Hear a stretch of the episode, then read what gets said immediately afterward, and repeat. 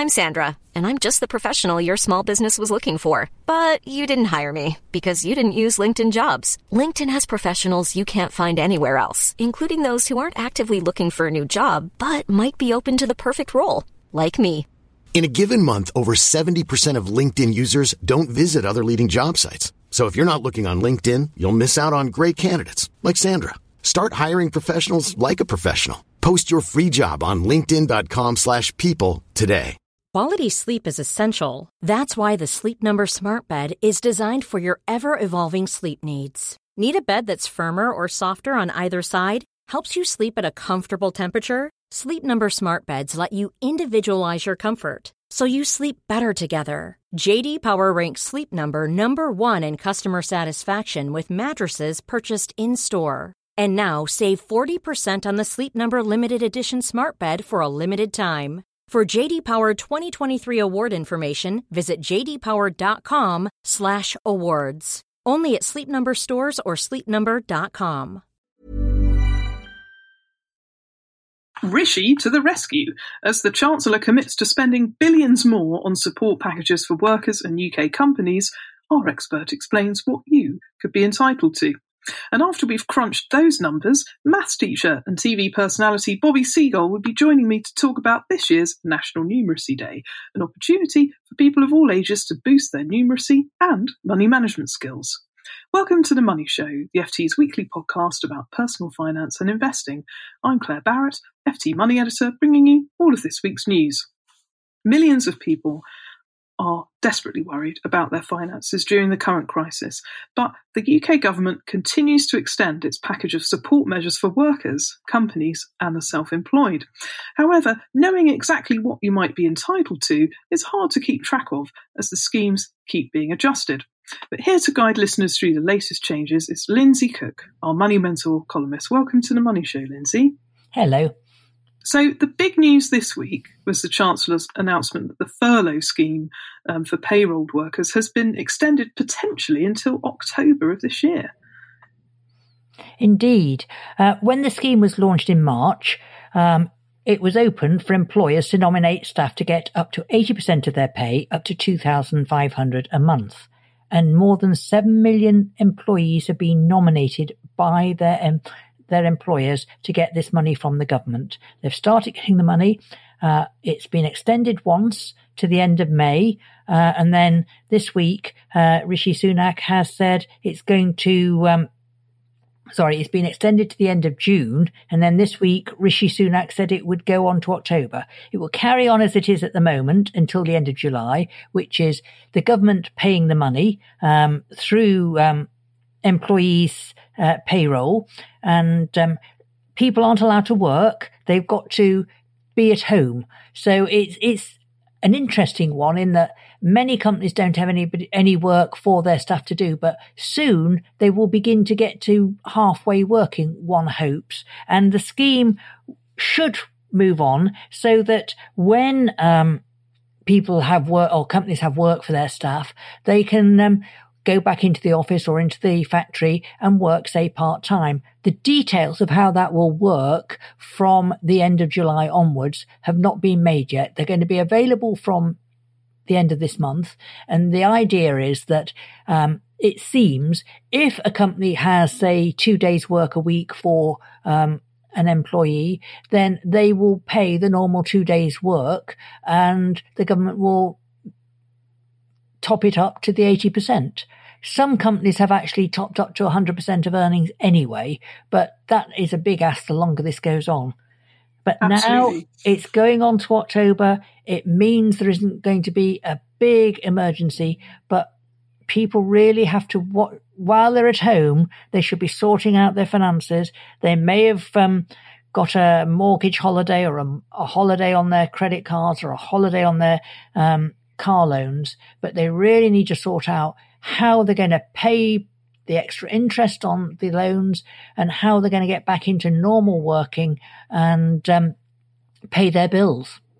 Absolutely. And being furloughed obviously presents the ideal opportunity to go through the finances, as you say. But the other big event that's happening this week is that millions of self employed workers um, can apply for the SEISS. This is the Self Employed Income Support Scheme. So the equivalent, if you like, of the 80% furlough scheme for payroll workers. But this um, is the bit that the self employed will get. How is that going to work? Well, it runs for three months. Um, the um, portal has only just opened. It's run by HMRC as well. It started before it was officially open. It opened officially on the 13th and runs to the 18th. And self-employed people who filled um, returned tax returns will be invited to apply on certain days between the 13th and 18th. Um, it's random. It's not first come, first served. Um, I've heard people are already applying and they're getting through and it's, it's absolutely working well. Um, and they are being told that they should get, um, up to seven and a half thousand, which is the maximum, um, in one lump sum within six working days of their claim being accepted. Some people are being um, told they, they fall foul of the scheme and they're being told in bland ways. They're not told you don't get this because you didn't fill in your tax return on time. They're told it may be because you earned more than 50,000, which was one of the, or your profits were more than 50,000, or it may be because you didn't fill in a tax return, or it may be for some other reason. So they, they're just giving the general rules. So you have to go through and, um, there is a helpline, and I've heard people saying that when they went through the helpline, it's like ringing HMRC normally. They, they've been told within a few minutes, oh, yes, I can see what's gone wrong here. Yes, you'll get your money. Okay, so we'll probably come back to this on the podcast in future weeks because it looks like there could be some issues to come. But the more immediate question with the self employed income support scheme is that this um, lump sum payment, which will be taxable eventually, um, of up to £7,500, that covers the months of March, April and May. Now, yesterday we heard the Chancellor um, say, having already extended um, the PAYE equivalent till June, that he was going to do so um, for July, but the self employed they've got to wait to see whether this scheme will be extended or whether that's their lot. It's a bit early, as today, uh, the 13th is the first day that people officially can apply. So uh, the Treasury doesn't know how many people are going to apply, how many people are going to qualify. There is also one other big difference. The self employed can work elsewhere and earn money while they're claiming this. So they could start a new business I know one person who has a hairdressing salon who is actually a greeter at a local supermarket to keep the queues going through. So you can earn money. Uh, you're not going to be necessarily in the same parlous state. And I know of other self-employed people who are adapting their businesses, um, and they can do so without the worry of, I'm not getting money today. Um, small restaurants, one I know of is, um, doing a takeaway service, which is starting slowly, but it's keeping in contact with their regular business. And they are really pleased that people who love going to the restaurant are actually doing it thinking, Oh, I'd like some, a meal from there. It's not the same ambience, but it's keeping the business going. And I think a lot of people are supporting small local businesses. So we'll see how it goes. And I'm sure from all the measures we've seen, whether it's uh, bounce back, whether it's this, whether it's furlough, if there are properly voiced criticisms from various bodies such as the Federation of Small Business, etc., if they're properly voiced and quantified, we seem to do get a, a further response. So um, I wouldn't rule it out that there is some more, but I think they need to know just what the bill is to start with. I think that's very wise counsel, Lindsay. Now, one group of people who we've featured since the start of the crisis who unfortunately don't come under either scheme are limited company directors who pay themselves predominantly via dividends. Now, this group are being particularly hard hit. Obviously, they can borrow through the bounce back loan scheme, although not all of them feel confident about doing so if their income has entirely stopped. Um, billions already lent um, through the bounce back loan scheme. Um, but we are hearing, unfortunately, Lindsay, from self employed readers included, um, who are already fearing that the end game for them could be insolvency. Well, I'd say the very first thing, if they have no income, is to look at whether they're eligible for universal credit. And this has been improved during this uh, particular crisis. It's still not massive amounts of money, but for um, a family in London, um, you can get up to £1,900 a month. Um, many of the websites, um, Step Change, Citizens Advice, have um, benefit calculators. And I've come across people who've been pleasantly surprised. They've either got a mortgage, they've got children, um, other costs, and, and they are getting more than they expect. And that is a help. Uh, separate, of course, if you've got savings, the amount of universal credit that you can claim will be curtailed. It will, but one thing that they are uh, allowing people, if you have got savings, as most small businesses should have, um, towards their tax bill or their VAT bill, they will be excused. They won't be counted. So if you were, and I know the bill, the uh, tax bill that's due in July can be uh, deferred until January, and the current VAT bills can be deferred. Um, so that gives a bit of breathing space as well for people's spa- savings. But the money you have, if you say to uh, the universal credit, the benefits people, this is for my tax bill, see what my tax bill was going to be, um, they will, they should ignore it.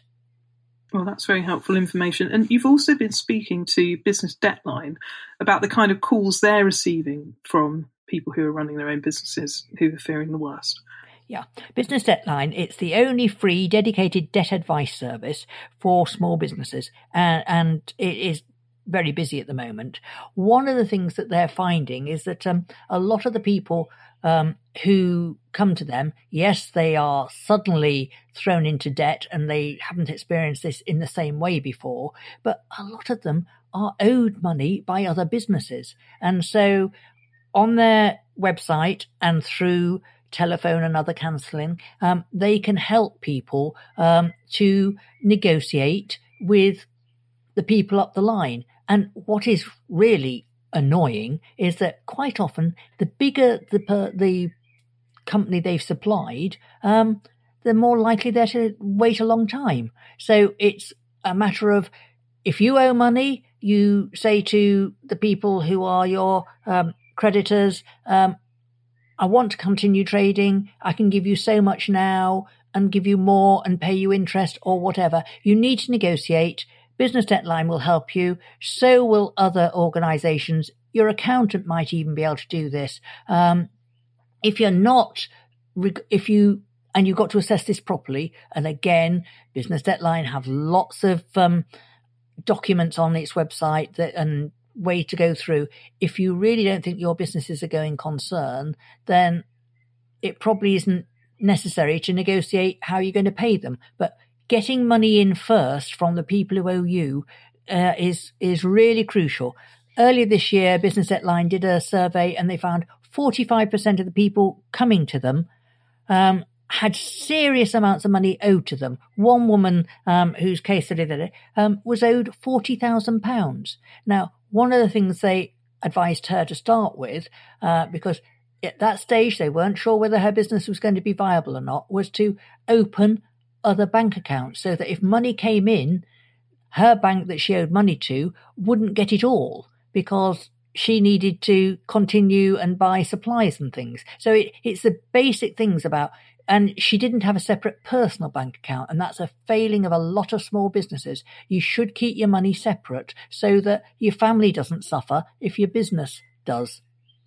Well, getting advice early is the advice given to people in problem debt often who will wait and carry on for months, if not years, struggling um, with the problem. Whereas if they get help earlier, it may be easier to solve. So, what would your advice be, Lindsay, for anyone listening who is really struggling to manage their personal finances and can just see their debts mounting up. Well, I think I think the important thing is to get early advice from one of the organisations I've mentioned. They are they are wonderful. Quite often, um, people go to people like Business Debtline. They think their business is absolutely finished, and during the conversations they have, they see another route forward, and it may be their business is slightly changed for the circumstances. It's not all about just money in, money out. It's about how am I going to develop this so it's a viable business going forward? Uh, bankruptcy is feared by most as they start, but most of them avoid it. They may be able to do a uh, voluntary arrangement, which is more harrowing in that you're paying money back for five or six years, whereas bankruptcy, um, it's all over and done within a year, but you can lose your home, you can lose your car. Uh, in extreme cases, you might lose some of your pension. So you need to take advice from people who've been there lots of times, know what it's going to cost you. As I say, there's so much information online. I mean, GovUK has it as well, but I think the charities are much more um, gentle in the way they talk about these things because at the moment, people who are facing enormous debts, it's not generally their fault. Some may have overextended. Some may have taken on contracts that they thought were going to be the making of their company and it's just happened at the wrong time. And what we need is lots and lots of people to have the confidence to get back to work. It may be working for somebody else. It may be a different business. A lot of people are developing new businesses while their old one is closed down. And it may be they end up with two smaller businesses. Well, thanks very much there to Lindsay Cook. And we should say you should also read Lindsay's own um, words of wisdom. Her feature, How COVID 19 is Changing Problem Debt, is on the FT Money website now. You can read it for free, ft.com slash money. As a maths teacher, Bobby Seagull is used to being asked, Sir, what's the point of maths? But he says he's finding that question somewhat easier to answer as maths and statistics come to the fore during the pandemic. People are looking to the numbers for answers, whether that's in measuring the rate at which new infections are spreading or the number of daily tests being carried out. But as people's finances start to come under renewed pressure, Bobby argues that maths and numeracy skills have never been more crucial. And he joins me on the line now. Welcome to the Money Show, Bobby. Hello, Claire. Always a pleasure to be on the show. Especially, I'm in a I'm in a particularly busy time for me now. Good, good busy. Well, yeah. Well, tell us briefly what you've been up to since you were last on. Um, so, uh, obviously, I'm not in, physically in school, but I've continued my teaching in another capacity. So, like Joe Wicks is inspiring kids to be healthy in uh, body, I'm doing the same for their mathematical minds. So, I do maths lessons uh, on Monday, Wednesday, and Friday on Facebook. Uh, and then with the Strictly crew, Oti Mabuse is a champion. She invited me to join her home festival team. So I teach things like geography, history, even drama. I did it this morning. I did a lesson on Nigeria. Looked at their culture, looked at their demographics, but even did a Nigerian dance. um, and I do my quiz for NHS with them every Saturday at five o'clock. Great fun with the family. And then on Monday, the 18th of May at 9 p.m. on BBC Two. Do you know what you should be doing, Claire? Um, watching BBC One, as a guess. Yes, you're watching BBC Two. Oh, BBC Two, sorry. Yes, that's okay. BBC One will be great for, people watching them against Monkman and Seagull because we are unstoppable. There's a new three part series, one hour each, exploring Britain's inventions and discoveries from 1750s to 1900s. So it's going to be great family fun. Excellent. Well, it's always lovely to see you and Eric Monkman on the TV. Reminds us of your duels on University Challenge. And, and anyone who wants to um, avail themselves of Bobby's maths lessons should follow you on Facebook, I assume. Yes, Facebook or Twitter. Then I often post the details there as well at Bobby underscore Stephen. Well, in your column at the weekend, you love a quiz, um, and you challenged FT readers to answer five maths questions, um, including one that you're going to read out now to see how many people listening to the podcast might be able to solve it in their minds. Okay. Millie's lunch contains 640 calories of energy. What percentage is this of her daily target intake of 2,000 calories? Okay, so Sounds fairly simple. Millie's lunch, 640 calories. What is that expressed as a percentage of her daily target intake of 2,000 calories? Well, I have to say, Bobby, if this was me talking about my lunch, then um, I think, indeed, my daily intake, I think the numbers would be somewhat larger. But my approach to solving this question is 2,000 calories is 100%. So if we want to find out 1% of that, um, divide by 100, knock off two noughts, that's 20. Mm-hmm. And then 640 calories of energy, to express that as a percentage, we divide it by 20, because that's 1%. Um, or we can even knock the noughts off, um, 64 divided by 2 instead of 640 divided by 20 to make it a bit easier. So I would say the answer is 32%. 10 points. FT money Barrett. That's what Paxman would say. Um, but um, the shocking thing about this is that we have five similar questions like this. And when posed to UK adults, one in two adults would either score zero, one, or two on this. And that sort of shows the underlying issue with maths and numeracy in the UK. And National Numeracy was set up as an organization to try and tackle that because I think literacy is something we've got a firm grip on. Most people leave school comfortable reading, writing, filling in forms, but numeracy still is a level where one and two adults have the numeracy levels we'd expect from a 11 year old child in primary school. And that's what National Numeracy Day is all about tackling. Now, you became an ambassador for National Numeracy, which is the charity behind the annual day, which actually um, takes place in the UK this year on the 13th of May, Wednesday. So, um, podcast listeners are going to be coming to this slightly late, but that doesn't matter because National Numeracy Day is very different this year because of lockdown, and it's going to be a virtual online festival. So, there's still time for people to grab a piece of the action. Absolutely. It all stay online on the National Numeracy website. That's on numeracyday.com. And this year we've got a great variety of people involved. Obviously, Rachel Riley from Countdown, Martin Lewis Money Saving Expert. Uh, they're sort of the key ambassadors with me, and they're delivering talks online throughout the day. We also have people like um, Bank of England chief economist Andy Haldane talking about the importance of numeracy, former children's laureate Lauren Child reading some of her books which have a lot of numeracy, and Rob Eastaway, a maths author, talking about maths for mums and dads. And these videos will all be available throughout the day. And I'm actually doing a lesson. I'm going to become like a mini Martin Lewis for children. So I'm doing a lesson for uh, children aged 7 to 11 and showing them how they should be confident with money. So getting them hopefully to be future FT readers as well. well, we, we need all the help we can get right now. But your big point about all of this, Bobby, is that being more confident with maths can make us more confident with our finances. And because children's attitudes towards money are frighteningly um, often set by the age of seven, according to the Money Advice Service, the earlier that you can get to them, the more you can make them realise that maths and numeracy could be the key to financial happiness later in life.